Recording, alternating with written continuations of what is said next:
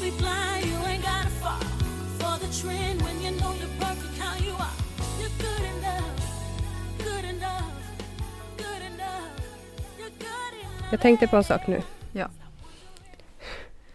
På tal om ämnet vi ska prata om idag. Ja. Egentligen om eh, ätstörningar. Ja. Vi har ju precis ätit spagetti köttfärssås. Ah, så jävla gött. Ja, alltså så här, för igår Mm. så lagade jag denna maträtt. Spagetti och köttfärssås. Mm. Med blandfärs. Nej, inte blandkött. Med, eh, vad heter det? Nötfärs. Mm. Vegofärs gjorde du väl? Nej, men det, jag kommer dit. Okej. Sorry, Så, spoiler. Exakt. Eh, nej, men stod och ma- lagade denna maträtt. Mm. Eh, och så när den var klar la jag över i en så här, stor matlåda. Mm. För att jag skulle steka här och kuvert Mm. i bredvid. Eller i den här stekpannan så att jag kunde ville göra rent den. Mm. Eh, och så då, du vet när man så har haft köttfärs i en matlåda. Mm. Ja, när det blir så fettigt. Exakt, och ska diska den. Det går Ja. ju liksom inte att diska. Nej usch det är så äckligt. Ja. Och där i mitt huvud så blir jag så här, det här är i min kropp nu. Skitar ner mig Mm. inifrån just nu. Och så så här, ja men jag bara, jag kan inte äta det här. Det Men- går inte. Det var ju typ det så du förklarade också när du sa att du såg den här reklamen med de här rören Ja. liksom, som skulle göras Ja men rent. exakt, och där, det blev verkligen det blev så tydligt. Så jag bara, men, alltså så här, jag kan inte äta det. Så då lagade jag på vegofärs istället. Mm. För att så här, alltså det, det går inte att få i mig det här just Mm. nu. Då kommer jag typ spy upp det. Mm. Och där, dit vill jag inte gå liksom. Nej. Men det blev så tydligt hur, hur de mönstren, alltså, eller så här, hur de bilderna verkligen har etsat sig fast. Även så att man tänker att så här, det är klart att jag kan äta sån här mat.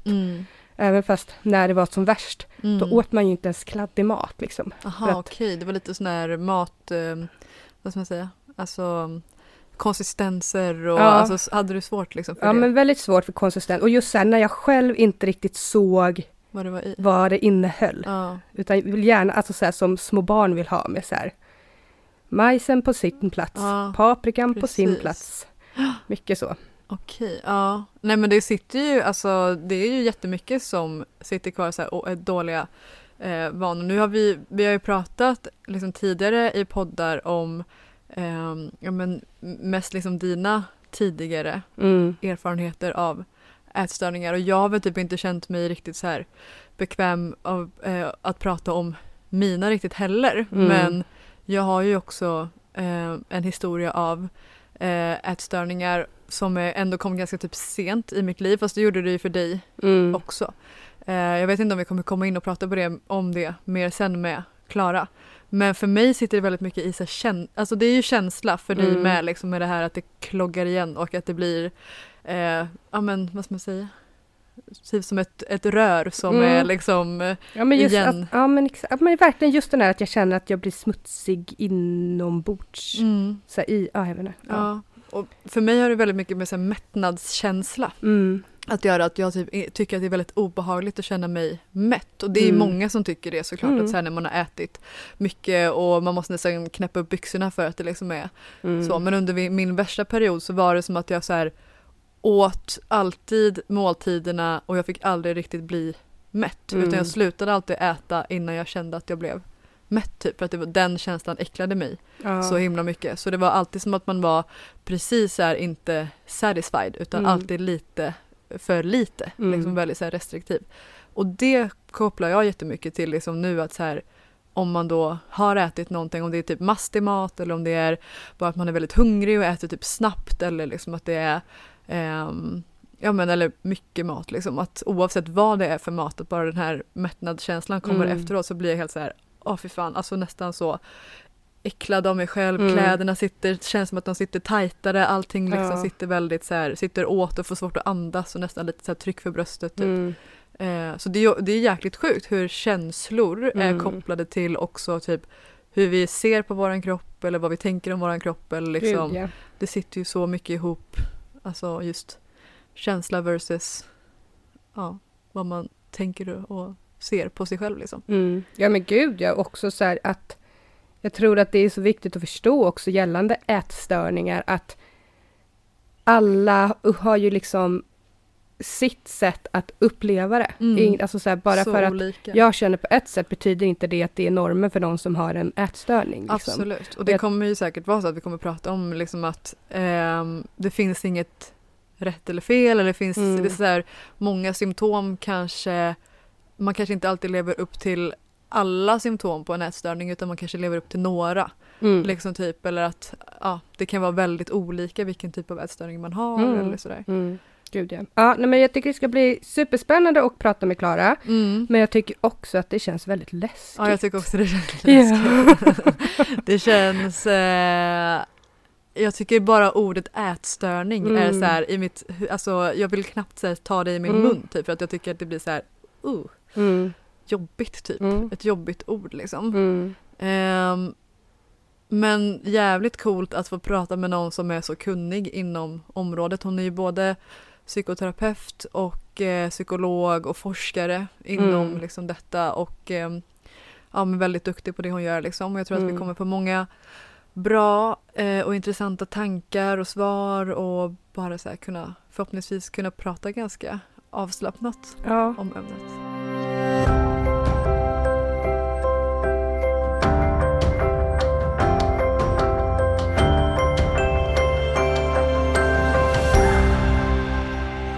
Välkommen Klara Edlund. Åh, jättetack. Roligt att du är här. Verkligen. Eh, jag tänker för de som inte vet eh, vem du är, skulle du vilja börja med att presentera dig själv och berätta lite grann vad du gör och arbetar med? Ja men absolut. En eh, väldigt rolig grej är ju faktiskt att jag har fått förmånen att vara lärare till dig en gång, Ja. Cornelia. att vi har mött en gång tidigare. Ja, på Naprapathögskolan. Ja, det har vi Mm. gjort. Ja. Och eh, i linje med den kursen då kanske så är jag psykolog i mitt grundyrke och jag är docent så att det betyder att jag är psykolog och forskare. Mm. Och eh, har ju ägnat senaste 25 åren åt ätstörningar på olika sätt. Mm. Och senaste 10 åren har varit väldigt inriktat på träning och eh, idrott på olika sätt. Mm. Både elitinriktad träning och idrott men också eh, tvångsmässig träning och också alla typer av träning och motion. Och framförallt förstås då när det blir kopplat till problem. Mm. Mm. Så jag jobbar i en egen mottagning i Uppsala och jag bedriver min forskning på Sofiahemmet högskola i Stockholm. Mm. Mm. Hur kommer det sig att du kom in på just träning och kopplat till ätstörningar? Var det något specifikt? Ja, det var nog många saker. Jag började jobba för väldigt länge sedan med ätstörningar då, 25 år sedan. Det är ju Mm. galet hur, hur gammal man är då. Men med tiden och med mitt eget intresse för framförallt gymnastik och bakgrund i gymnastik eh, så började jag dels uppmärksamma behovet av eh, ätstörningsbehandling anpassad för idrottare. Jag Mm. började se att det fanns lite annorlunda problem. Mm. Eh, det fanns behov av eh, behandling för dem. Och eh, kanske framförallt behandling i, i mer tvärprofessionella team tillsammans med idrottsdietist och fysioterapeut och så. Mm. Eh, framförallt när det handlade om att kanske rehabilitera idrottare tillbaka till, till en elitkarriär. Mm. Ja. Eh, så att med eh, ja, men mycket intresse i idrotten, egen bakgrund i idrotten och möjligheten att få hjälpa till eh, där Mm. Så har det blivit mer och mer idrott, Mm. även om det kanske inte var meningen från början. Mm. Intressant. Det finns ju, känns ju som att det finns mycket som man kanske inte alltid ser i idrott för att Mm. det ska vara så inom citationstecken liksom hälsosamt då. Så att det kan gömma sig ganska mycket eh, vad gäller ätstörningar just inom det området. Ja men precis. Mm. Och, och här, det här kan man ju prata länge om. Om man liksom börjar tänka på ätstörningar. I, nej, men I Sverige har vi ungefär 200 000 kända fall av ätstörningar och att mörkertalet är stort. Mm. Eh, om man pratar om ätstörningar generellt. Eh, vi vet ju också att fysisk aktivitet och träning är superviktigt ur ett folkhälsoperspektiv. Mm. Och att vi som jobbar med psykisk ohälsa och behandling eh, här har fysisk aktivitet och träning en jätteviktig roll för behandling av olika typer av psykisk ohälsa som till exempel eh, depression, nedstämdhet och ångest. Mm. Så att det här blir en balansgång hur vi ska se på träning och motion och hur vi ska använda det.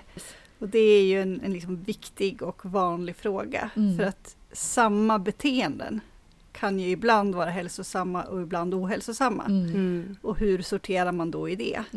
För att jag tycker det är viktigt att vi påminner oss om att att träning, motion, rörelse är avgörande faktorer skulle jag vilja säga Mm. ur ett folkhälsoperspektiv. Att det är ett stort problem att vi har för lite rörelse, för, för lite träning och att vi, vi tappar våra unga från den organiserade idrotten. Mm. Och, och det vi också vet är att vi kan använda träning som behandling på flera tillstånd av psykisk ohälsa som till exempel nedstämdhet och ångest och sömnsvårigheter. Mm. Här kan vi använda träning på ett väldigt eh, effektivt sätt och på många sätt så bra. Mm. Mm. Bara tänk på vilka minimala biverkningar och hur man kan nå ut med den typen av behandling, tänker Mm. jag. Gud ja. Eh, sen har vi baksidan av myntet om ni så vill. Och det är ju när träning genomförs på ett sätt som inte är gynnsamt för hälsan. Mm. Eh, vi ska ju prata om ätstörningar och där kan det vara vanligt att det finns inslag av det som kallas för tvångsmässig träning. Och, och det är ju när träningen drivs inte längre av en planering som syftar till hälsa. Utan att man tränar för att försöka eh, reducera en ångest eller man kan helt enkelt inte avstå för att man får negativa känslor och symptom då. Mm. Och det betyder ju för många som fastnar i en sån spiral att man tränar fast man kanske är sjuk, man är skadad, man har inte tillräcklig återhämtning och så vidare. Mm. Eh, vilket ju på sikt leder till ohälsa Mm. och en, det vi kallar för tvångsmässighet i det här som inte är hälsosam. Mm. Eh, så det kluriga i det här är ju att skilja på samma beteende. När är det hälsosamt och Mm. när är det inte hälsosamt? För det finns ju ändå väldigt många typer av ätstörningar. Mm. Eh, vill du berätta lite grann vilka som finns och vad de, eh, vad ska man säga, eh, vad heter det, vad kännetecknena Mm. är för dem? Eh, det vill jag ju förstås jättegärna. Ja. Men jag vill backa tillbaka ja, till det du backar. sa. Mm. Eh, att det här med att gissa vem som har en ätstörning, Mm. det går ju inte. Nej. Och jag vill ju jättegärna att vi idag ska passa på och slå hål på eventuella myter om att dels att man kan se en ätstörning, Mm. Mm. dels att det handlar om undervikt Verkligen. eh, och dels att eh, ja men helt enkelt att man kan gissa och se vem det är som är drabbad. Mm. Mm. Eh, för det skulle jag vilja säga är eh, karaktäristiskt för en ätstörning, att du, Mm. de är In- osynliga. ja, att man inte ser dem. Ja, det är ofta normal vikt, högre vikt. Mm. Eh, jag brukar säga till de som kommer till mig att om, om vi går ner på gågatan, du och jag, på stan här i Uppsala, så försöker vi lista ut och gissa på Mm. vem har en ätstörning eller inte. Mm. Mm. Och vi kommer inte ha många träffar. Nej, det är omöjligt. Ja, Ja. Och, och, och det här får ju också eh, konsekvenser så tillvida att eh, det, det jag märker och vi märker det är ju att personer som har krångel med ätstörningar eller liksom ett problematiskt förhållningssätt till mat, ätande, vikt, träning, utseende och som inte har en för låg vikt Mm. Eh, tror att de inte har rätt till vård Mm. eller till behandling. Mm. Mm. Eh, att det finns en, en, ett högre, en högre tröskel till att be om hjälp eller ställa frågor. Mm. Mm. Absolut, och där kan ju verkligen jag känna igen mig Ja, i att jag liksom med. Nej men jag är inte un- så underviktig eller jag är inte Mm. tillräckligt smal för att få söka hjälp eller för att klassa mig själv som ätstörd. Eller liksom. Ja, och lite den här känslan i att så här, men tänk om jag tar någon annans plats nu. Mm. Tänk om det är någon som mår mycket Mm. sämre än vad jag gör. Mm. Det kanske inte är så illa. Grader i helvetet liksom. Ja, men Ja. exakt. Ja. Ja. Nej, Mm. så den, det kan man ju inte prata tillräckligt mycket om. Liksom. Det är verkligen bra Mm. att eh, ta upp och påminner om det. Att man faktiskt inte kan se vem Mm. som eh, har sådana tankar och inte liksom. Mm. Mm. Det är viktigt. Så tillbaka till det Mm. som du ställer olika typer av, av ätstörningar. Och det, det finns ju olika liksom, diagnoser och diagnoskriterier. Som jag egentligen tänker så här att ja, det gör det. Vi Mm. har olika diagnoser som anorexi, bulimi, hetsätningsstörning, ospecifik ätstörning. Och det, det finns olika kriterier för att man ska hamna i en eller en annan låda, om ni så Mm. vill. Mm. Samtidigt som jag tänker att väldigt många hamnar inte i någon låda. Mm.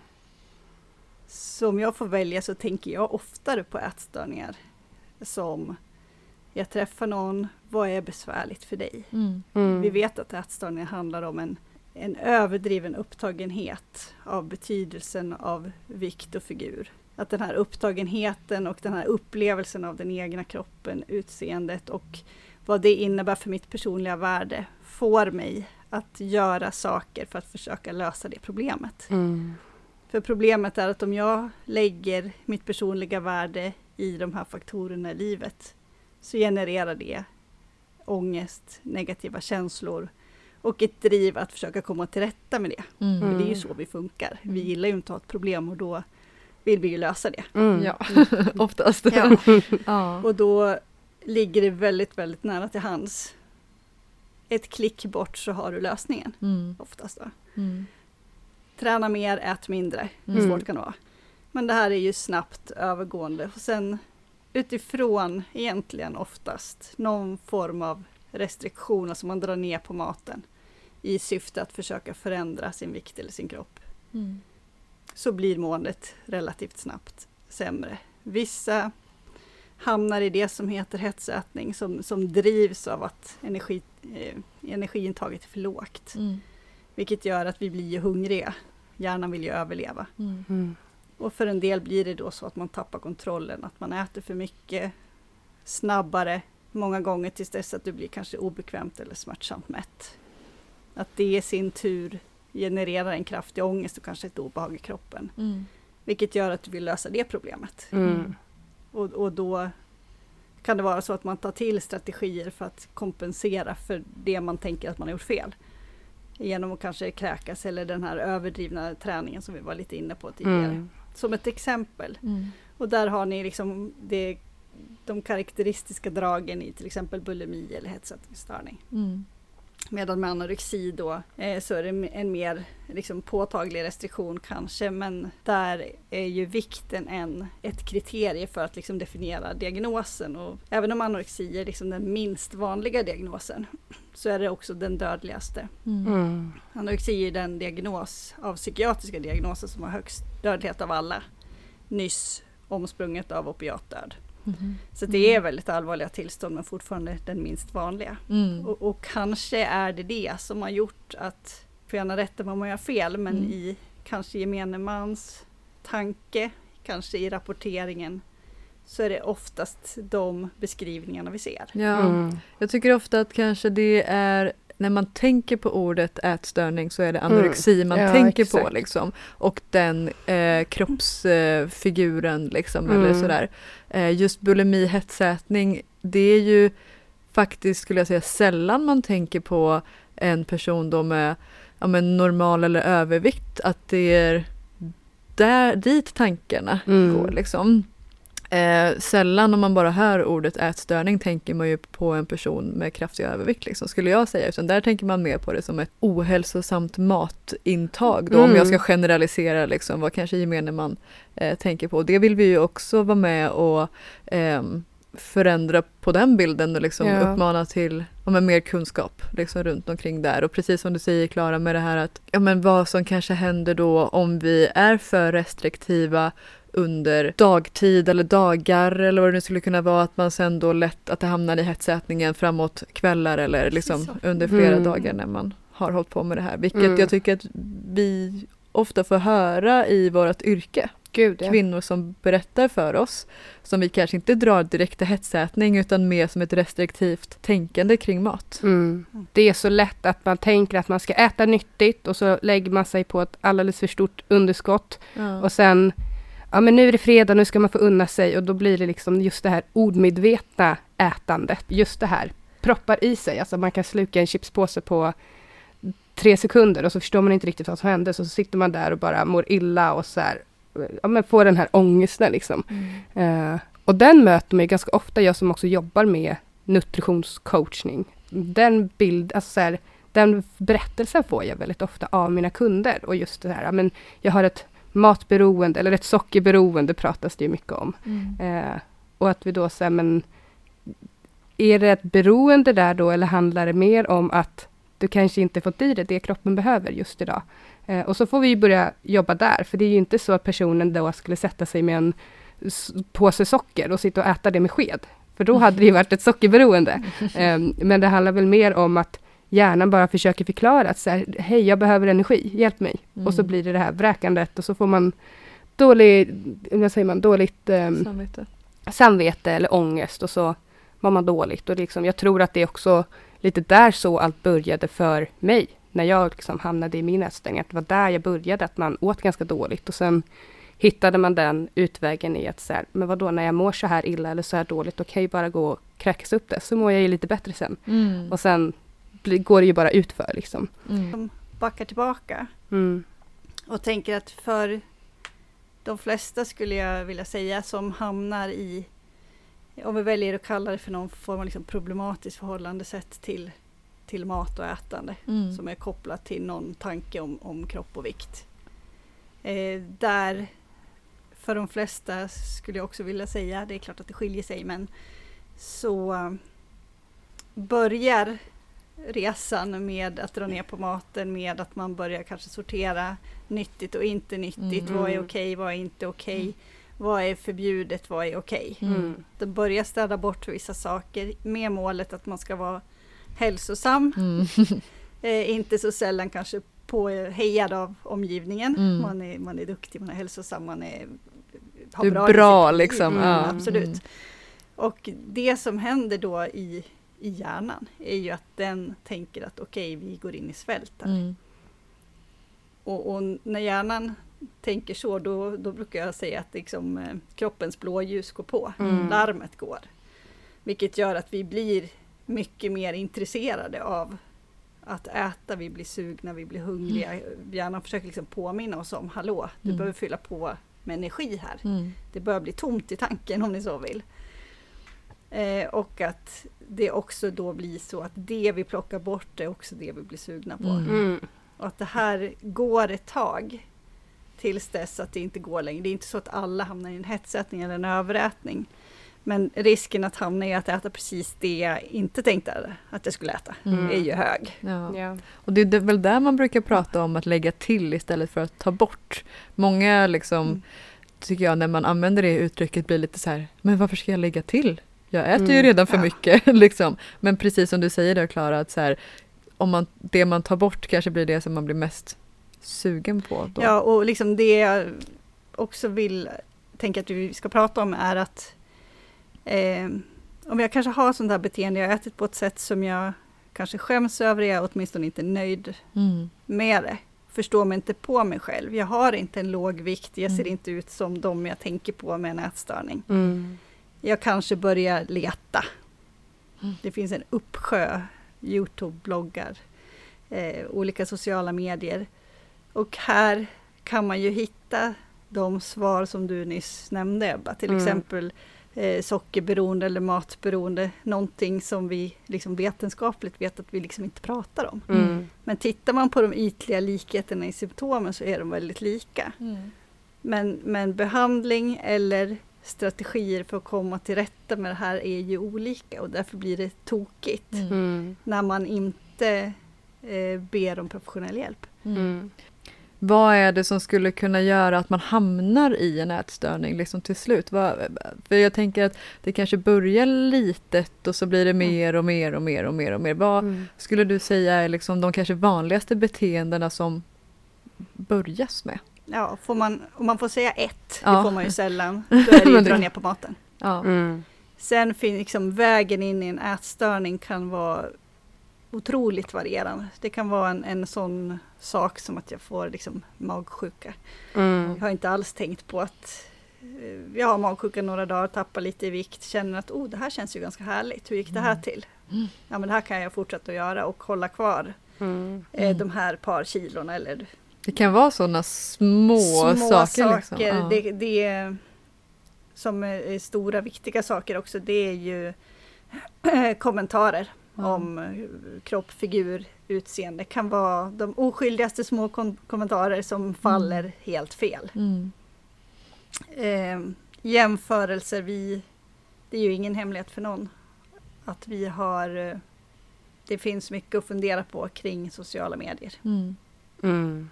Verkligen. Där ju till exempel jag som roar mig med, eller roar mig med, jag känner att jag behöver förstå vad, vad de unga eh, personer och patienter som jag träffar, vad det är de tittar på. Mm. Mm. Och, och man behöver ju vara medveten om, eh, jag tänker både vi som, som kvinnor som ska vara förebilder för tonåringar och yngre kvinnor, Mm. men också Mm. som kanske föräldrar. det kanske är som ni, coachar och tränar andra människor. Mm. För personer att det, det som snurrar där är många gånger rena instruktionsfilmer för hur man eh, svälter sig. Mm. Mm. Med både liksom mat och träning och Ja. ja. Och hur man faktiskt pratar om det. Ja.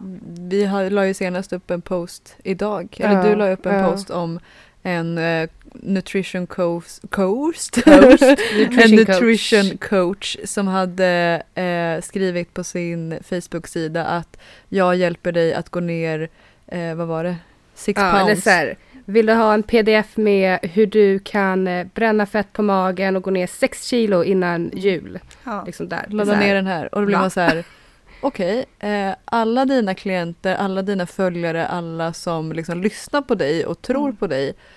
Det är det här, det är det här du liksom visar. Sen är det ju, nu ska jag inte bara peka ut den personen, men det är ju så sjukt. Mm. Mång, mycket sånt. Och även fast man försöker att jobba emot det så är det säkert vissa saker man gör omedvetet. Men jag tror Mm. att man verkligen måste jobba medvetet i hur man pratar om kost, träning, eh, sig själv, om andra, vad man visar upp och liksom Mm. så för att faktiskt vara en bra förebild. Så så är det ju verkligen på sociala medier liksom. Ja, Och i verkliga livet tänker jag. ja Mm. Absolut. För er som varje dag möter personer som kommer in här i, Mm, Mm. i, i er box här och som vi alla som möter med människor. mm, Eh, hur vi bemöter, hur vi pratar, hur vi kommenterar. Mm. Inte bara på jobbet utan också i, i våra privata liv. Mm. Men det tycker jag är ganska svår balansgång då om man pratar, som du pratade om i början med att det ska vara hälsosamt att Mm. träna. Mm. Eh, och vi då jobbar hur vi då uppmanar till hälsa på ett hälsosamt sätt. Ja. liksom, att faktiskt där, eh, på, på rätt sätt. Liksom. Mm. Det är eh, det kan vara så lu- lurigt liksom, Mm. när någon kommer och säger att de vill jag vill gå ner så här mycket i vikt eller jag vill klara av att göra det här eller jag vill forma kroppen så här. Så, och alla får ju lov att tycka och känna så som de vill och vi ska ju finnas här för att hjälpa dem nå deras mål. Men hur ska vi göra det på det schysstaste, bästa sättet och friskaste sättet vi kan? Mm. Det är svårt. Gud ja. Ja, jag tänker bara alltså just så här med hur man också pratar med, alltså så här, tänker på en kommentar som jag ofta fick, eller som jag tänkte ofta på att jag fick när, eh, när jag också var som mest i den här, också som kom så här, från min närmsta familj, i att så här, åh vad snygg du är, har du gått ner i Mm. vikt? Mm. Det triggar ju som, mm, Mm. Mm. vilket så här, åh bra, fortsätt, fortsätt, Mm. tänker ju jag då. Men de har ju heller ingen aning om att jag nu är mitt i en eh, ätstörningsproblematik och kämpar med det Mm. skitmycket. Ehm, Nej. Och det det är ju, så... och det är ju, de vill ju egentligen kanske bara vara snälla. Mm. De tänker ju nog inte, alltså så här, det blir så märkligt om man aldrig varit i de tankemönstren. Mm. Då vet man ju heller inte att man kanske triggar någon Mm. i att säga något sånt. Om någon har ett mål att jag vill gå ner så här mycket i vikt och så har den personen klarat det målet. Mm, Och att man säger åh grattis vad grym du är, Mm. vad bra jobbat. Liksom. mm, Vad skapar det för tankar mm, hos någon? Och då i så fall, personen kanske inte hade en nätstörning liksom från början men att det då kanske faktiskt är det fröet som sås för att kunna bli det Mm. mm. sen som vi är inne lite på. Ja, gud ja. Och sen tycker jag som sagt, har en människa ett mål i att gå ner i vikt, Mm. då är ju det också absolut okej Mm. om man vill det. Men då måste man också hitta sitt varför i det. Så här, varför vill jag gå ner i vikt? Vad, vad är känslan i det? Alltså, så här, vad är syftet med att gå ner i vikt? Är det för att jag eh, liksom är så pass överviktig så att det är skadligt för mig? Då är det ju liksom medicinsk fråga att man måste. Men är det alltså bara att man inte trivs i sin kropp eller inte känner igen sig i liksom den kroppen man ser i sitt huvud? Eh, så måste man väl också hitta där varför ett, i- och vad känslan är och då om man har gått ner de här kilorna i vikt och att man säger, ja, men jag, får, jag känner att jag har ett bättre självförtroende där då eller att jag Mm. känner att jag blir starkare. Då är det ju mer det som blir målet. Att okej, vi behöver hitta, vi ska bygga upp ditt självförtroende än att du ska gå ner de här kilorna. Mm. Så att jag tror också att ett, ett mål i att gå ner x antal kilo i vikt kan ju egentligen betyda någonting helt annat. Mm. Jo, men jag tänker många saker kommer vara liksom lite besvärlig nu. Ja. Så, Ja. Dels liksom det, det första du lyfter det här med eh, ett skä- skäl jag tänker att vi, vi ska liksom aldrig kommentera Mm. folks vikt och utseende egentligen. Mm. För att vi har ingen aning om hur det faller ut. Exakt. Inte minst med tanke på att vi, vi vet inte vad folk brottas med. Mm. Och tänker vi specifikt på ätstörningar så har vi för det mesta ingen aning om vem som trasslar med det. Mm. Och precis som vi också var inne på tidigare var ju att det måste inte vara det som vi kallar för liksom en klinisk ätstörning, en diagnos, utan Mm. antalet människor som, som har liksom ett problematiskt förhållningssätt till mat och ätande, utseende, vikt, träning. Det det är ju ett folkhälsoproblem. Mm. Mm. Och för att då vara lite besvärlig i det här, eh, så när det handlar om, om vikt, övervikt, viktnedgång, Mm. Alltså oddsen för att förändra en vikt hållbart i längre tid än ett år är ju mindre än 5 Mm. Så att mitt förslag är ju att man backar från träning, mål som handlar om att förändra vikten neråt. Mm. Utan att man istället, precis som du är inne på Ebba, funderar på liksom vad vill du med det här? Mm. Vad vill du kunna? Vad ska du ha det till? Att Exakt. förstå funktionen av ett beteende är ju så otroligt viktigt. Mm. Du vill bli stark för att, varför då? Och, och sen inte minst, vad, vad får det liksom kosta i ditt liv? Mm. Och, och handlar det här om att bygga någonting som inte finns? Mm. Då är vi inne igen på liksom jämförelse med sociala medier och sådär. Mm. Eller liksom, handlar det här om att jag har ont i mina knän? Eller handlar det här om någonting annat? Mm. Men att vi också då vågar sitta ner, lyssna på vad den här personen säger Mm. och också vara den som ibland har det jobbiga uppdraget att säga att vet du, det du berättar för mig nu, det du önskar dig, jag kan förstå det, men jag kan inte se att det här är görbart. Det Mm. kommer göra dig mer illa än gott. Mm. Och därför så vill jag gärna ha ett annat förslag. Mm. Tror att Precis. du är öppen och liksom resonerar kring det med mig.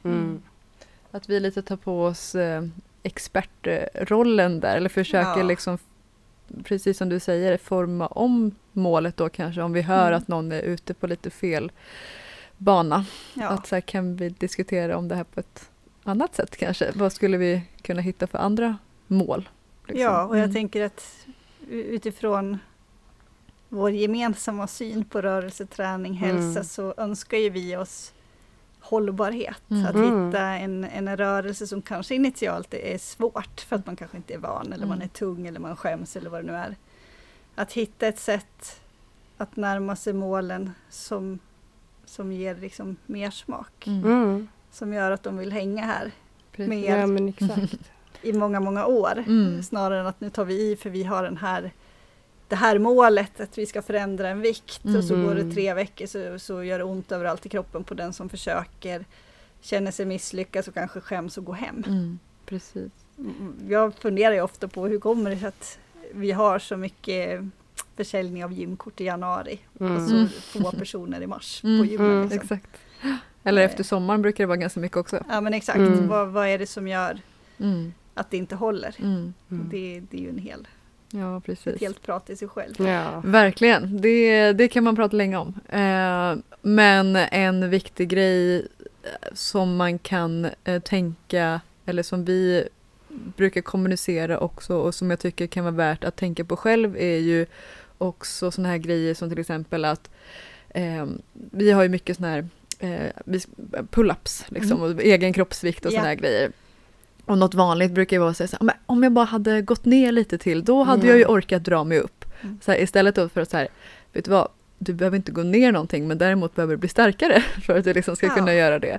Att Mm. bara försöka vända om lite sådana Mm. tankar liksom. Mm. Eh, för ofta kan det handla, eller det kan hamna i ibland att man vill ner i vikt eller man vill liksom eh, jobba mot det här mer restriktiva liksom, än Mm. vad man faktiskt kan bygga och Mm. eh, liksom åstadkomma. Mm. Och, och liksom vänder man på det Mm. du precis sa Mm. så kan man ju tänka att ja men alltså träning är inte farligt. Nej, Träning i sig själv är inte farligt. Mm. Man kan träna hårt och mycket. Mm.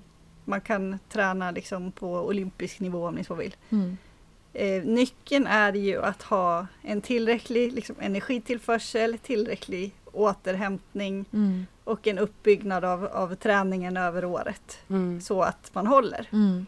Så, så därför tycker jag att det är superfiffigt att istället tänka sådär, ja men pull-ups det är en cool grej. Mm. Jag vill kunna i första hand göra en Mm. Mm. och sen kanske så småningom vill jag kunna göra tio. Mm. Vad kostar det? Ja Mm. men jag behöver liksom äta så här mycket. Exakt. Jag behöver sova så här mycket och här ska min vilodag vara och Mm. den här perioden under året så eh, kanske jag ska hålla på mer med en form av träning. Alltså att det Mm. blir en struktur i det som borgar för hållbarhet. Mm. Mm. Precis. Och då pratar man ingenting om vikt utan då säger Nej. man det vore, vore en kul grej att kunna Mm. göra de här. Precis. Eller om man lyfter, jag kan ju tänka mig att ni också jobbar med dem som har eh, som är tävlingsidrottare. Mm. Mm. Som behöver kunna leverera något till ett visst datum. Mm. Och man bygger hållbart och hälsosamt i Mm. det.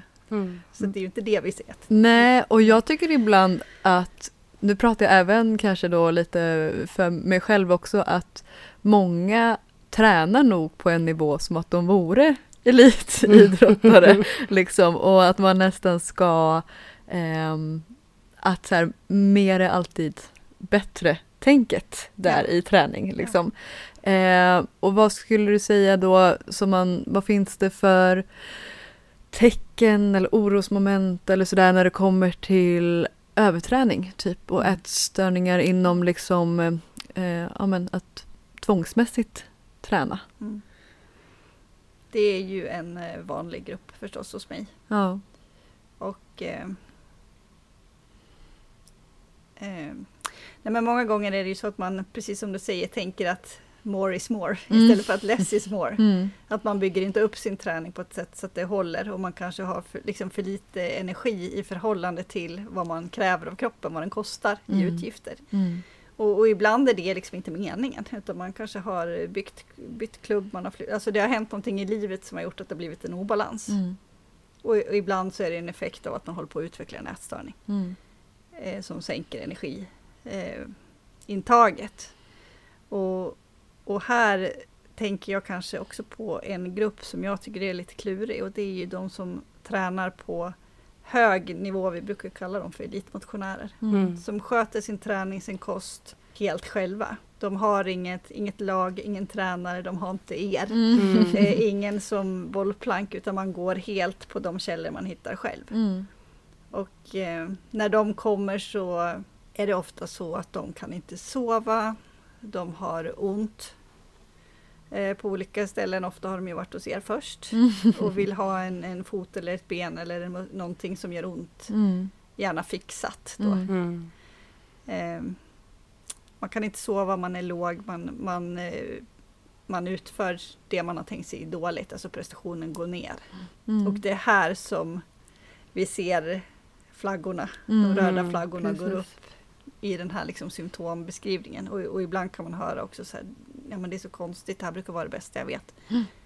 Och jag tycker inte ens det är kul längre. Mm. Och, och här kan det vara lite lättare om det finns något, någon slags struktur kring den som tränar. Att det Mm. finns ett lag, en tränare, en träningskompis eller Som ser, någonting som... Mm. eh, Ja, som ser vad man håller på med. ja, Annars kan det ju ofta vara att man tränar i sin smygtränar lite när man tränar i sin ensamhet. Liksom. Ja. Man kanske är här både eh, morgon och kväll eller man Mm. kanske liksom eh, ja, men då, eh, sover dåligt eller och det är Ja. ingen som har koll på det och man vet, vet inte hur mycket man äter och man Mm. vet inte den, man har bara själv koll på hur man presterar och liksom sådär. Och, och liksom tittar man på de personerna med, med liksom mer ätstörningar så kan det många gånger vara så att man kanske är i en organiserad idrott Mm. som man håller på med, tränar eller tävlar. Det spelar egentligen ingen roll om man, vad man är på för nivå. Mm. Men att man har utvecklat liksom tankesättet att, att min, min näringsintag, alltså den mat jag äter ska kvittas mot rörelse eller träning. Mm. Och att det som avgör vad som är tillräckligt är inte min liksom coach, tränare, träningsplanering utan det är känslan av att lindra ångest Mm. eller negativa känslor. Mm. Och, och Det man kan se då det är till exempel att ja, men man, man har sin träning som tänkt. Mm. Men det som kanske coachen eller de närstående runt omkring inte vet är att det finns, det finns en annan träning. En privat träning som styrs av vad jag har ätit, vad jag är värd att äta det Mm. och det styrs av ångest. Och den, du var lite inne på det, det kan vara på udda tider, det kan vara på udda platser och det är allt som oftast privat. Mm. Och, och det är ju det som blir den problematiska träningen och som ibland går så långt att man kan se den som en tvångsmässig träning. Och det Mm. betyder att jag kan inte avstå för att jag känner mig så dålig om jag inte har gjort rätt för vad det nu var för någonting. Precis, varför man tränar. Sällan så är det ju andra som vet varför man Mm. tränar och vad man Mm. styrs av också. Om det är på grund av vad man har ätit till Mm. exempel Mm. eller att man kanske har en annan ångest som man liksom försöker då träna bort. Eh, eller att man då tränar för att annars får man ångest. Mm. Liksom, Mm. Sådana saker. Det är ju också svårt att pinpointa. Ja, jag. och du Mm. har ju hela registret tänker jag. Och, och många Mm. gånger, precis som du var inne på lite där Ebba, så eh, olika typer av träning möts ju ofta av väldigt liksom, positiv återkoppling. Mm. Eh, jag kan ge liksom många exempel. Jag kan till exempel golfaren som står och puttar timme in, timme ut. Och folk pratar om, om pannben, Mm. motivation, Mm. driven. Eh, och skrapar man lite på det här så ser man att det här drivs inte alls utav en, en, eh, en planering Mm. för en hållbar utveckling. Utan det här handlar om ångestdämpning. Mm. Precis. Eller någon som eh, eh, ja, men springer tills dess att det känns rätt. Mm. Och i vissa fall kan ju det bli liksom hur långt som helst. Mm. Och sen ska man ju inte lura sig att nu, nu pratar vi ju om liksom många minuter för, för, för puttaren, vi pratar om många kilometer för löparen. Mm. Det kan också handla om en person, apropå det här med att det inte syns och det är olika vikt, det kan vara en person som befinner sig någon helt annanstans i sin hälsa, som fortfarande tar till de här beteendena som blir skadliga för henne eller honom utifrån där den personen befinner sig. Och Ja. de tänker jag att vi missar hela tiden. Den som ger sig ut när man har för hög vikt, är i dåligt medicinskt skick, eh, ger sig ut på powerwalks som inte alls fötter, knän liksom håller för. Mm. Och funktionen är ju densamma Mm. för, som för den här elitlöparen som Mm. drar iväg på tre mils runda. Liksom. Mm. Mm. Jag tänker att mycket hamnar i vad som, vi, som du var inne på Ebba, liksom med syftet, Mm. vad det är. Men också känslan kanske både Mm. innan och efter. Så här, vad känner jag innan jag har gjort den här då powerwalken eller träningen eller är det liksom, är det ångestdrivet av någon anledning och hur känns det när jag är färdig? Känns det Mm. som att så här, ah vad skönt nu eh, fick jag det gjort för att liksom eh, jag var tvungen att ta bort den här känslan jag hade innan eller ehm, jag tänker att det liksom är att man ska få gjort det för att det står i ens träning. Nu tar jag bara från luften här, jag tänker inte alls på mig själv. Nej, ska men att det kanske står i sin träningsprogrammering liksom att man, eh, du ska göra det här Man ska passet. checka av det liksom. Ja, så att man gör det för att det är förutbestämt liksom eller ja men att man gör det för att man måste och inte för att det ehm, man gör det för att man vill alltid liksom. Ja, så liksom tänker vi utifrån ätstörningar. Ja. Så skelettet i ätstörningar är ju regler. Mm. Regler som med tiden blir så strikta att de är omöjliga att hålla. Mm. Mm. Och när vi bryter våra regler så blir vi ju missnöjda. Ja. Och det ger ju liksom negativa känslor. Mm. Och, och för många blir det ju då att man, man liksom tajtar upp den här planeringen. Reglerna blir fler, träningen blir hårdare. Mm. Och saker som ska bli gjort för att i slutändan duga som person, Mm. eller hur? Mm. Det är ju liksom någonstans det man måste komma ihåg att ätstörningar handlar om så mycket mer förbi kilo och utseende. Det handlar om att duga som människa. Precis, Mm. en grundsjälvkänsla. ja, och liksom. då förstår Mm. man drivmotorn i hur det här kan bli så läskigt och så Mm. viktigt. Mm. Eh, och, och svårigheten att då till exempel plocka bort eh, träning, om Mm. det är det vi pratar Mm. om, eller att kunna äta fritt. Eh, pratar vi med personer med ätstörningar så, så hör vi ju hela tiden att nej men jag, jag kan inte följa med på den där pizzan med mina kompisar för jag kan inte äta pizzan. Så är det Mm. bättre Mm. att jag säger att, att jag är upptagen eller jag kan inte hänga med på det där för att då är ju det mitt löppass. Mm. Och om jag inte springer då, då mår jag så dåligt utav det. Mm, Mm. Precis. Ja, precis. Utebliven träning liksom också Exakt. där. Ja. Mm. Men eh, där tycker jag att det kan finnas en svår balansgång med människor som då ha, är på väg, kanske man ska säga, att bli friska eller Mm. liksom är i en, ja men man har insett vad man har för tankar och vad man Mm. har för problem och man vill inte ha de här problemen längre. Man vet att man mår bättre om man har ett friare tänk kring mat och hur man vill äta och att inte vara så restriktiv eller ha de här reglerna liksom för sig.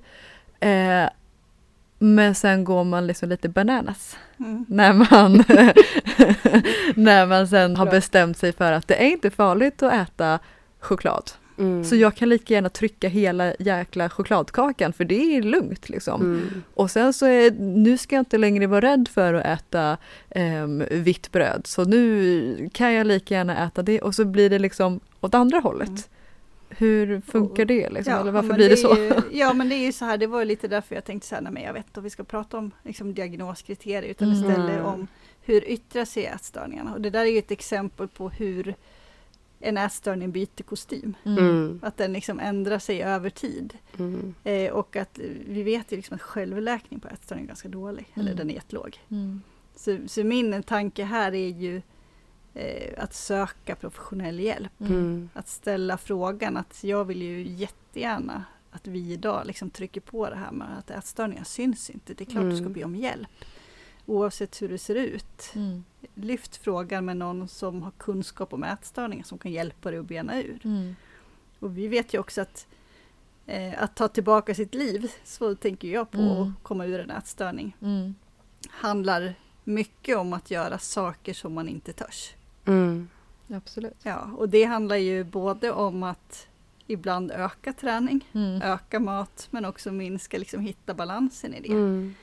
Vi kan ha personer som har högre vikt som har jättedålig erfarenhet av att träna för att man eh, man har ett kroppsmissnöje, man känner sig eh, tittad på, Mm. man upplever att eh, när man tolkar kroppen på olika sätt som blir till sin egen nackdel. Mm. Och att här kan det handla om att ja, men vi behöver kroka arm och gå ut i gymmet så behöver vi prova och det kommer vara Mm. både läskigt Mm. och jobbigt och, och liksom hitta sättet att förhålla oss till träning. Mm. Precis. Och vad syftet är då med Exakt. träningen. Liksom, Ja. Att det inte är med, eller i syfte att gå ner i Nej. vikt då Mm. till en början Exakt. kanske. Eller till en början, men att det inte är liksom ett Nej. syfte att gå ner i vikt. Utan jag tänker att man tar, man jobbar för frihet. Ja. För att man ska Mm. kunna välja. Ja, Och precis. för andra saker som att ja, men, de hälsoeffekter som ju ni så väl känner, Mm. Som vi får av träning. Det är de vi vill åt. precis. Och, och på samma sätt med de som tränar för mycket så behöver vi ju skruva ner till en rimlig nivå utifrån vad det är för status. Mm. Mm. Och, och här, när man jobbar med behandling och ska kliva ur en ätstörning så blir ju eh, när det är dags att börja träna, när, när man bedömer att det är säkert. Och för min del, jag samarbetar ju ofta och gärna med liksom naprapat, sjukgymnast, fysioterapeut för att liksom säkerställa att nu är vi på en plats där det är säkert Mm. att börja initiera rörelseträning igen. Mm. Att man gör det oerhört planerat. Mm. I synnerhet med de här med de personer som har tränat tvångsmässigt eller inte har kunnat sluta eller har haft det som en känsloreglering. Mm. Att nu, nu är det de här, de här tiderna i veckan och det är de här övningarna, punkt. Så får du känna så du vill. Mm. Mm. Det kan vara både jobbigt att gå dit och det kan vara jobbigt att sluta. Mm. Mm. Men att vi, vi har en plan som leder mot ett mål som i slutändan handlar om att ta tillbaka livet. Ja. ja, det vet jag. För det tyckte jag var väldigt, väldigt läskigt eller väldigt jobbigt när jag började träna med crossfit. För det Ja. var också i samband med att jag fick hjälp med min ätstörning. Eh, så var liksom min läxa var också i att så här, ja men kanske hitta någon träningsform eller hitta någonting eh, som jag känner är, ja men lite så här, hitta en identitet igen. Mm. Eh, eftersom jag kände att mycket av det här grundade sig i att jag lite tappade vem jag var efter Mm. att jag blev förälder.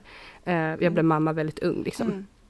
Mm. Eh, och då när jag då skulle ta hjälp med min träning och med kosten, för jag kände ändå att så här, jag ville få, jag ville lära mig mat. Vad Mm. faktiskt mat är. Inte att det skulle göra någonting med min vikt eller sånt, men så här, jag, vill, jag vill förstå vad det faktiskt innebär och Mm. kunna alltså äta korrekt.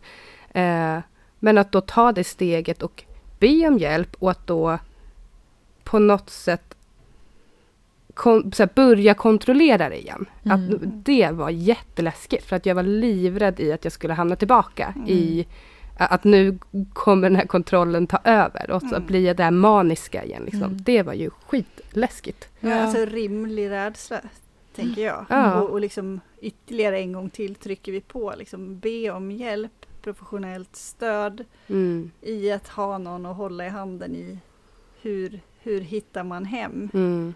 i, i ditt sätt att, att äta och leva Mm.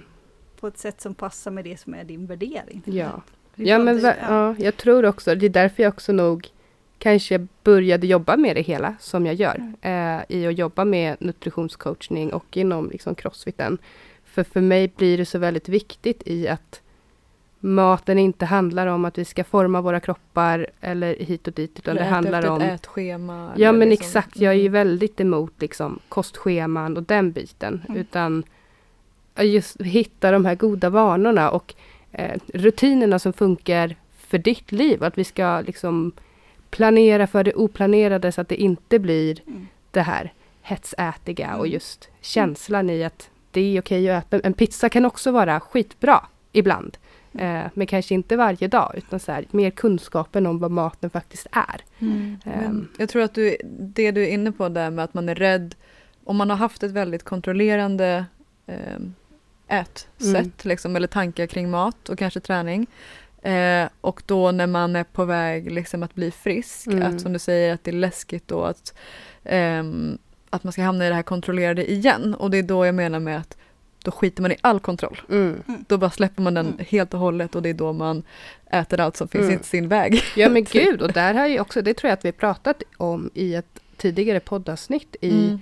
hur jag verkligen från att inte äta typ någonting eller bara så här den till att moffa hur mycket bullar som helst. Kommer du ihåg att jag satt på en så här mamma, mammaträff med när man var, vad heter det, mamma, en föräldragrupp. Mm. Där man bara så här moffa för så här, det är helt okej att äta det här. Mm. Och så mådde Jag man är så frisk nu. Men fortsatte att äta ändå fast att man mådde så illa. Och så, Ja. Men det är nästan att man ska överbevisa för sig själv och säga ja men jag är så frisk nu, jag har Mm. inga problem eh, kring den här Exakt. maten. Liksom. Det, jag, är så himla avsla- jag har så avslappnad inställning till det här Mm. och sen har man inte det. Nej. Nej, och att det liksom igen kan vara så att i försöken att hantera det här på egen hand så Mm. byter problemet liksom. Precis. Byter kostym. Och när Mm. ska man söka hjälp då? Jag tycker att man ska vara ganska snabb. Mm. Mm. Jag menar, märker du att nej men, mer tid går åt åt att grubbla på, på kroppen, Mm. att fundera kring saker som du inte är nöjd med, jämföra dig med andra. Mm. Du börjar kanske liksom förändra ditt sätt att äta, kanske röra dig.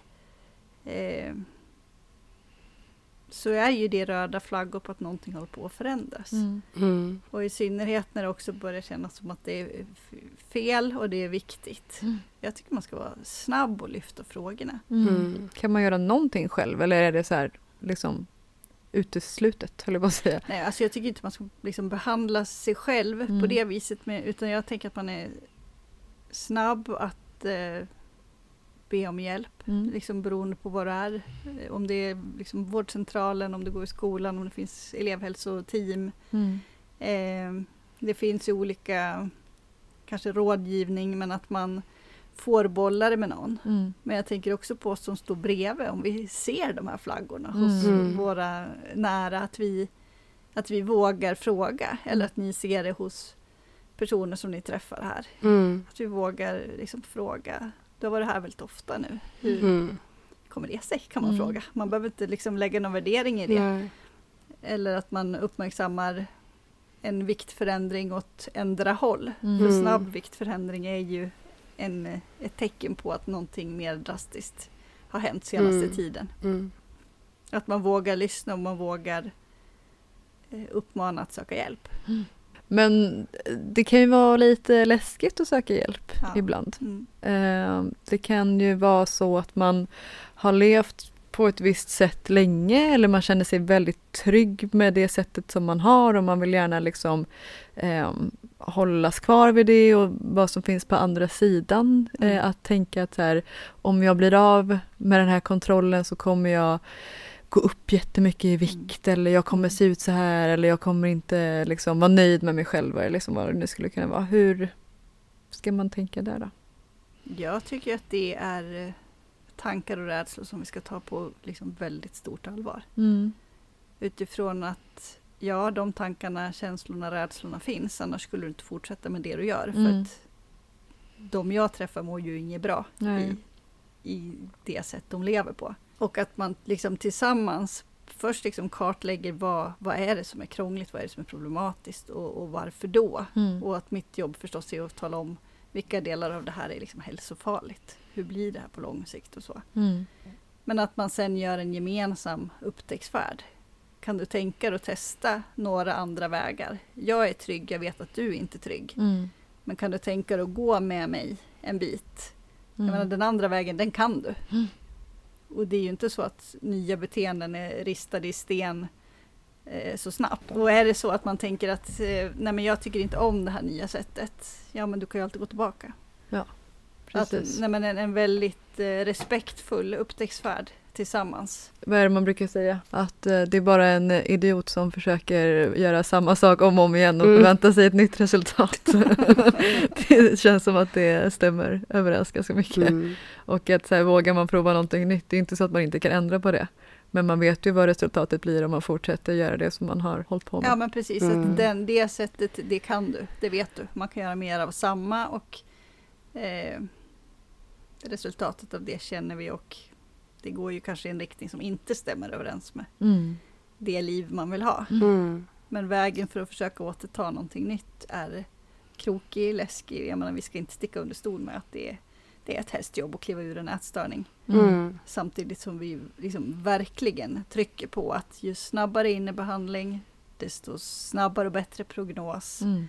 Och att det går att bli fullt frisk från en ätstörning. Mm. Jag vill otroligt gärna bort från bilden av att en ätstörning ser ut på ett visst sätt. Mm. Mm. Upplever du ångest, bekymmer som handlar om kropp, mat, ätande, Mm. vikt, träning, kom.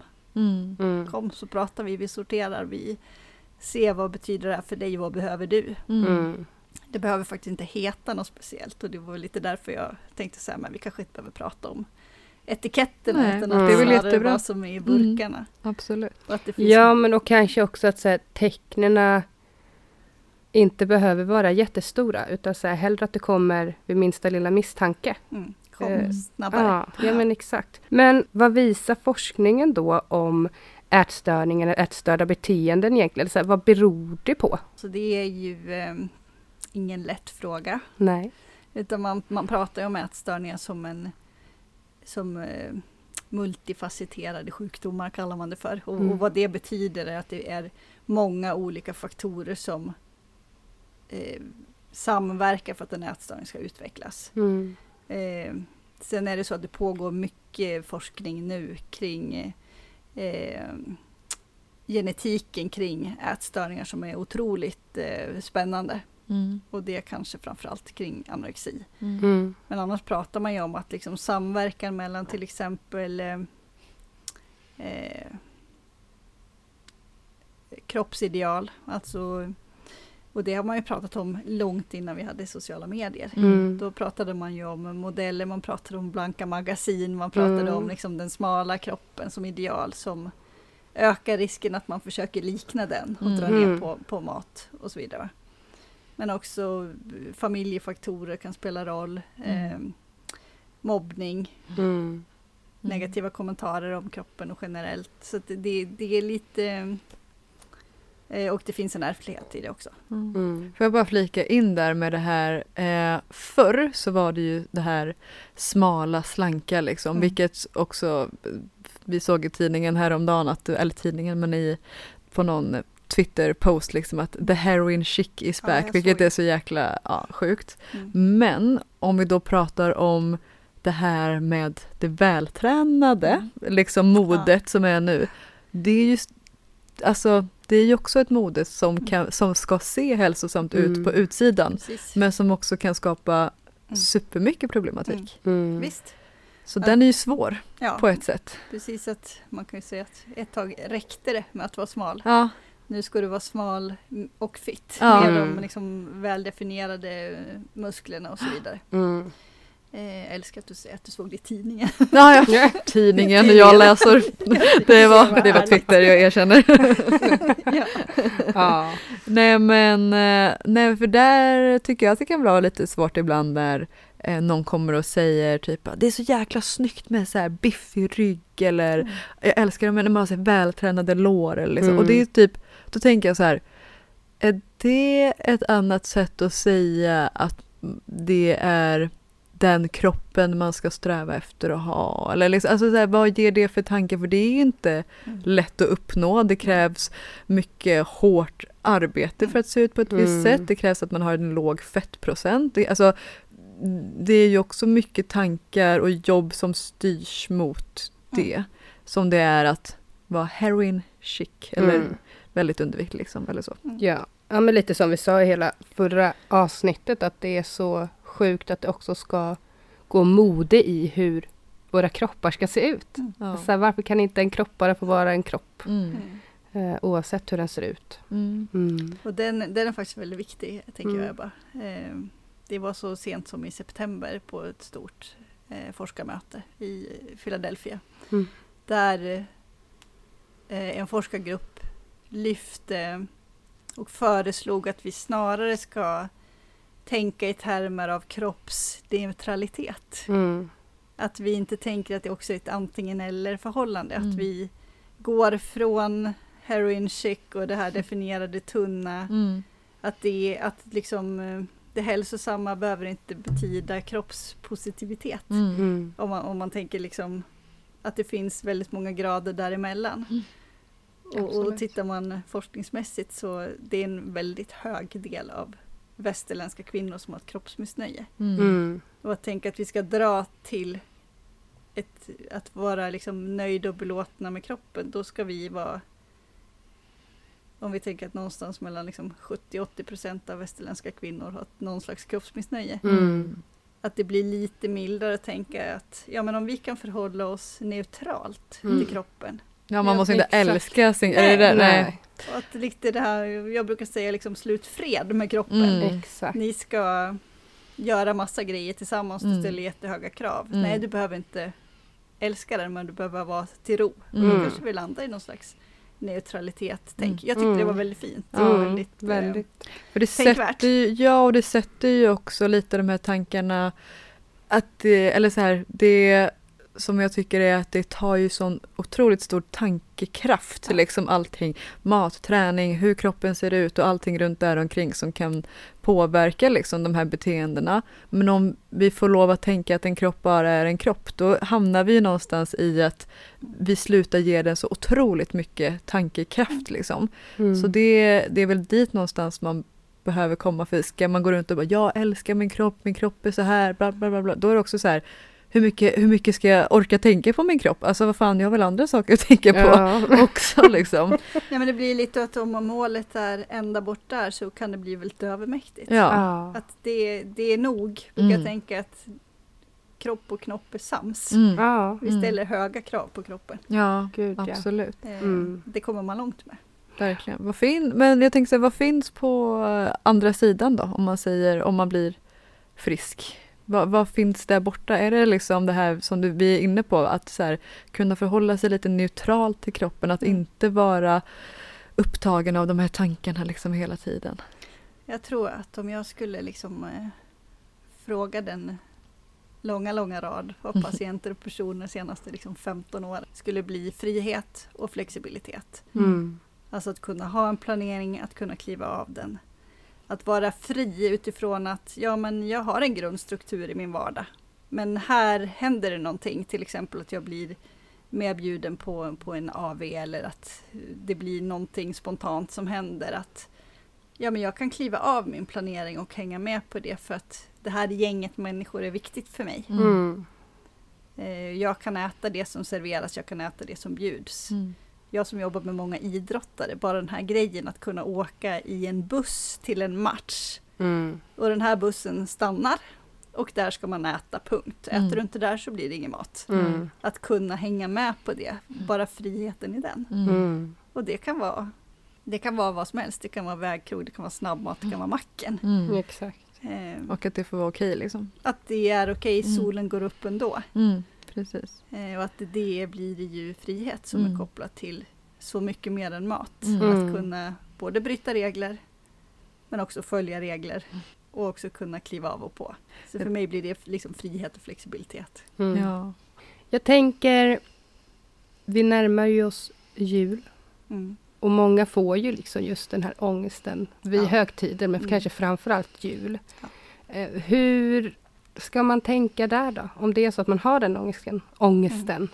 vad ska man göra? Jag tänker ju, jag säger ju med en envishet sådär att be om hjälp. Mm. Var inte ensam i det. Tycker jag är ett liksom, viktigt förslag. Mm. Och sen liksom för, för dig själv så att vara noga med självomhändertagande med värme och respekt. Alltså det handlar ju om att är man i en ätstörning och på väg ur en ätstörning så liksom måltidsordningen och tillräckligt med, med energi och mat är ju liksom hela, hela ryggraden i vägen ut Mm. att, ja, beroende på hur man firar, men att kanske vara lite bestämd i att nej, men jag behöver äta på de här tiderna. Mm. Mm. Eh, ni andra kanske har en, en lite annan gång för att det är jul. Det kanske är längre mellan måltiderna, det kanske är, är mer vid något tillfälle, julbord till exempel. Mm. Ibland brukar jag tänka att det här är liksom ätandets maraton. Mm. Ja. Och, och att det är ju fine för den som klarar av det. Mm. Men är man i en ätstörning så, så är ju en, ett förslag att man tänker igenom hur dagarna ska bli så att man kan planera att ja, men jag behöver ha alla måltiderna på plats för att annars finns det en risk för bakslag och för, för ångest och för att det blir svårt. Mm. Eh, och att försöka säkerställa att man, att man gör det. Men också eh, fundera på vad behöver jag för stöd? Mm. Och, och är man anhörig å andra sidan så behöver vi ju hjälpa våra nära att få i sig tillräckligt med mat, se till att det finns en regelbundenhet åtminstone för dem, samtidigt som vi vill ju att den med en ätstörning ska kliva in i, det, kliva in i friheten om vi så vill. Mm. Att vi inte heller tassar på tå eller anpassar Mm. eh, hur långt som helst, utan försöker se vad behöver den här personen för att må så bra som möjligt under julen. Mm. Mm. Eh, samtidigt som vi firar jul. Mm. Ja, precis. Ja. Ja, att men det inte bara exakt. behöver handla om Nej men maten. att det inte är anpassning, inte tassa på tå utan Mm. visa att men jag är inte rädd för den här ätstörningen. Mm. Men vi trycker ju mycket här på att så här, våga söka hjälp Mm. och att man, Mm. hur viktigt det faktiskt Ja. är. Vart vänder man sig då? Om man tänker att så här, nu, jag, men jag, nu tänker jag att nu måste jag söka hjälp för det här. Vart ska jag höra av mig? Vart går jag? Det finns ju olika nivåer av vård såklart. Mm. En, en, första, en, en första klick om man så vill är ju 1177. Där Mm. har du ju liksom landets eh, mottagningar för ätstörningar eh, presenterat. Mm. Det finns ju också privata alternativ. Eh, då får man oftast betala själv. Mm. Och jag vill ju gärna trycka på digital hjälp, alltså det där man varvar samtal med steg som man jobbar med själv. Mm. Och, och det tänker jag är någonting som vi behöver lyfta mer för att tillgängligheten är mycket större. Mm. Och eh, många kan vara hjälpt av det som kanske, just som vi har pratat om, tänker att ja men dels jag passar inte för det här, jag är inte lågviktig, jag vet inte var jag ska hitta Mm. det. Och kanske också en tanke om att vård ska vara samtal eller att man ska sitta ner face to face på en skärm eller i rummet. Att det Mm. finns vägar som man kan jobba med självständigt Mm. på, på sitt eget sätt. Mm. Att man inte glömmer bort det, att det är liksom en fullgod alternativ. Mm. Men sen har du ju också liksom vårdcentralen. Mm. Och jag vill ju också trycka på det här att nej, men känner du att du inte möts av känslan att bli tagen på allvar, men försök igen. Mm. Ja, jag sökte ju igen förra året eh, Mm. till, alltså skrev in en egen remiss liksom Ja. och fick eh, avslag för att jag inte nådde upp till kriterierna då och blev väldigt så här. Nej, okej, då kanske inte mina känslor stämmer överens med det som jag Mm. har trott för att jag har gått tidigare och fått hjälp och avslutat. Sen inte känt att jag blivit helt frisk och valde då att ta väldigt mycket mod till mig för att liksom Ja. söka igen för att Mm. jag tänkte att nu borde jag vara frisk men kanske sen att det är någonting som fortfarande ligger och skaver liksom och tankar och så liksom satsade och tog hjälp igen och skrev in den och fick svar att du uppfyller inte kriterierna liksom. Och då blev man väldigt så här, nej, som vi pratade om i början, att så här, okej, då är jag inte tillräckligt Mm. sjuk liksom Mm. och då försöker man nästan börja mota bort de tankarna liksom mer så att man så här kanske då ska våga liksom satsa igen om man igen, inte liksom. Ja, och jag, menar, jag tycker det är otroligt liksom, tråkigt att höra att du hamnade där. ja men det är ju Jo, men alltså, jag tänker också att det, den tillgång till de vårdplatserna som finns mm, avgör ju inte hur folk mår. mm, Mm. Att det, det. blir en så viktig eh, påminnelse om att om, om du inte kommer in i, i den liksom specialiserade vården så betyder det inte att du inte har några bekymmer. mm, Mm. Utan det betyder att det är knökfullt Mm. där. Mm. Och vad, vad kan då nästa steg bli? Vad finns det för möjligheter? För jag tänker ju, ge inte upp. nej Nej men det du tänker och känner är ju på riktigt. mm. ja och precis var kan vi titta då? mm, Eh, för jag tror, precis som du beskrev nu, att många som kanske inte får en plats eller som kanske inte vågar söka alls. mm, Utifrån att man tänker att ja, men jag läser en BMI-tabell och ser att ja, men jag kanske är överviktig eller jag kanske åtminstone inte är underviktig. mm, Att då, jag hör ju till och med det här att jag är inte värd vård. mm, Jag ska inte ta platsen för någon annan för Mm. jag är inte så sjuk. mm. Mm. Och den hoppas jag att vi tre idag liksom kan lite vända upp och ner på. ja Mm. absolut Att det, det finns effektiv hjälp. Det finns effektiv hjälp som, som man kan jobba med själv ju, mm. digitalt. Och det finns hjälp på Oj. olika ställen. Men att sök, ställ frågan, be om Ja. hjälp. Det Ja. går att bli frisk. Precis. Och att det inte syns. Som Nej. vi har pratat om. Ja. Återigen, Ja. utifrån liksom. Mm. Ja. Men Klara, vi har ju en fråga som vi ställer till alla våra gäster. Mm. Som vi även vill ställa till dig. Innan vi säger tack för idag. Eh, och det är vad som definierar en stark kvinna enligt dig. Mm. Fantastiskt svår fråga. Jag vet. det, är därför vi, det är lite därför vi ställer den. Men Ja. samtidigt då vill vi ha alla de här fantastiska svaren och olika svaren Ja. och sådär. Nej men jag måste ju säga eh, att de starkaste kvinnor jag träffar och som jag ju får träffa varje dag. Det är ju kvinnorna, tjejerna som vågar lyfta blicken och ta steg för att kliva ur sin ätstörning. Mm.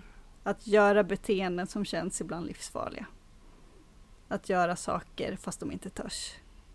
Det är nog det starkaste jag ser. Mm. Så det är fick starka lite för mig. Ja, jag också så.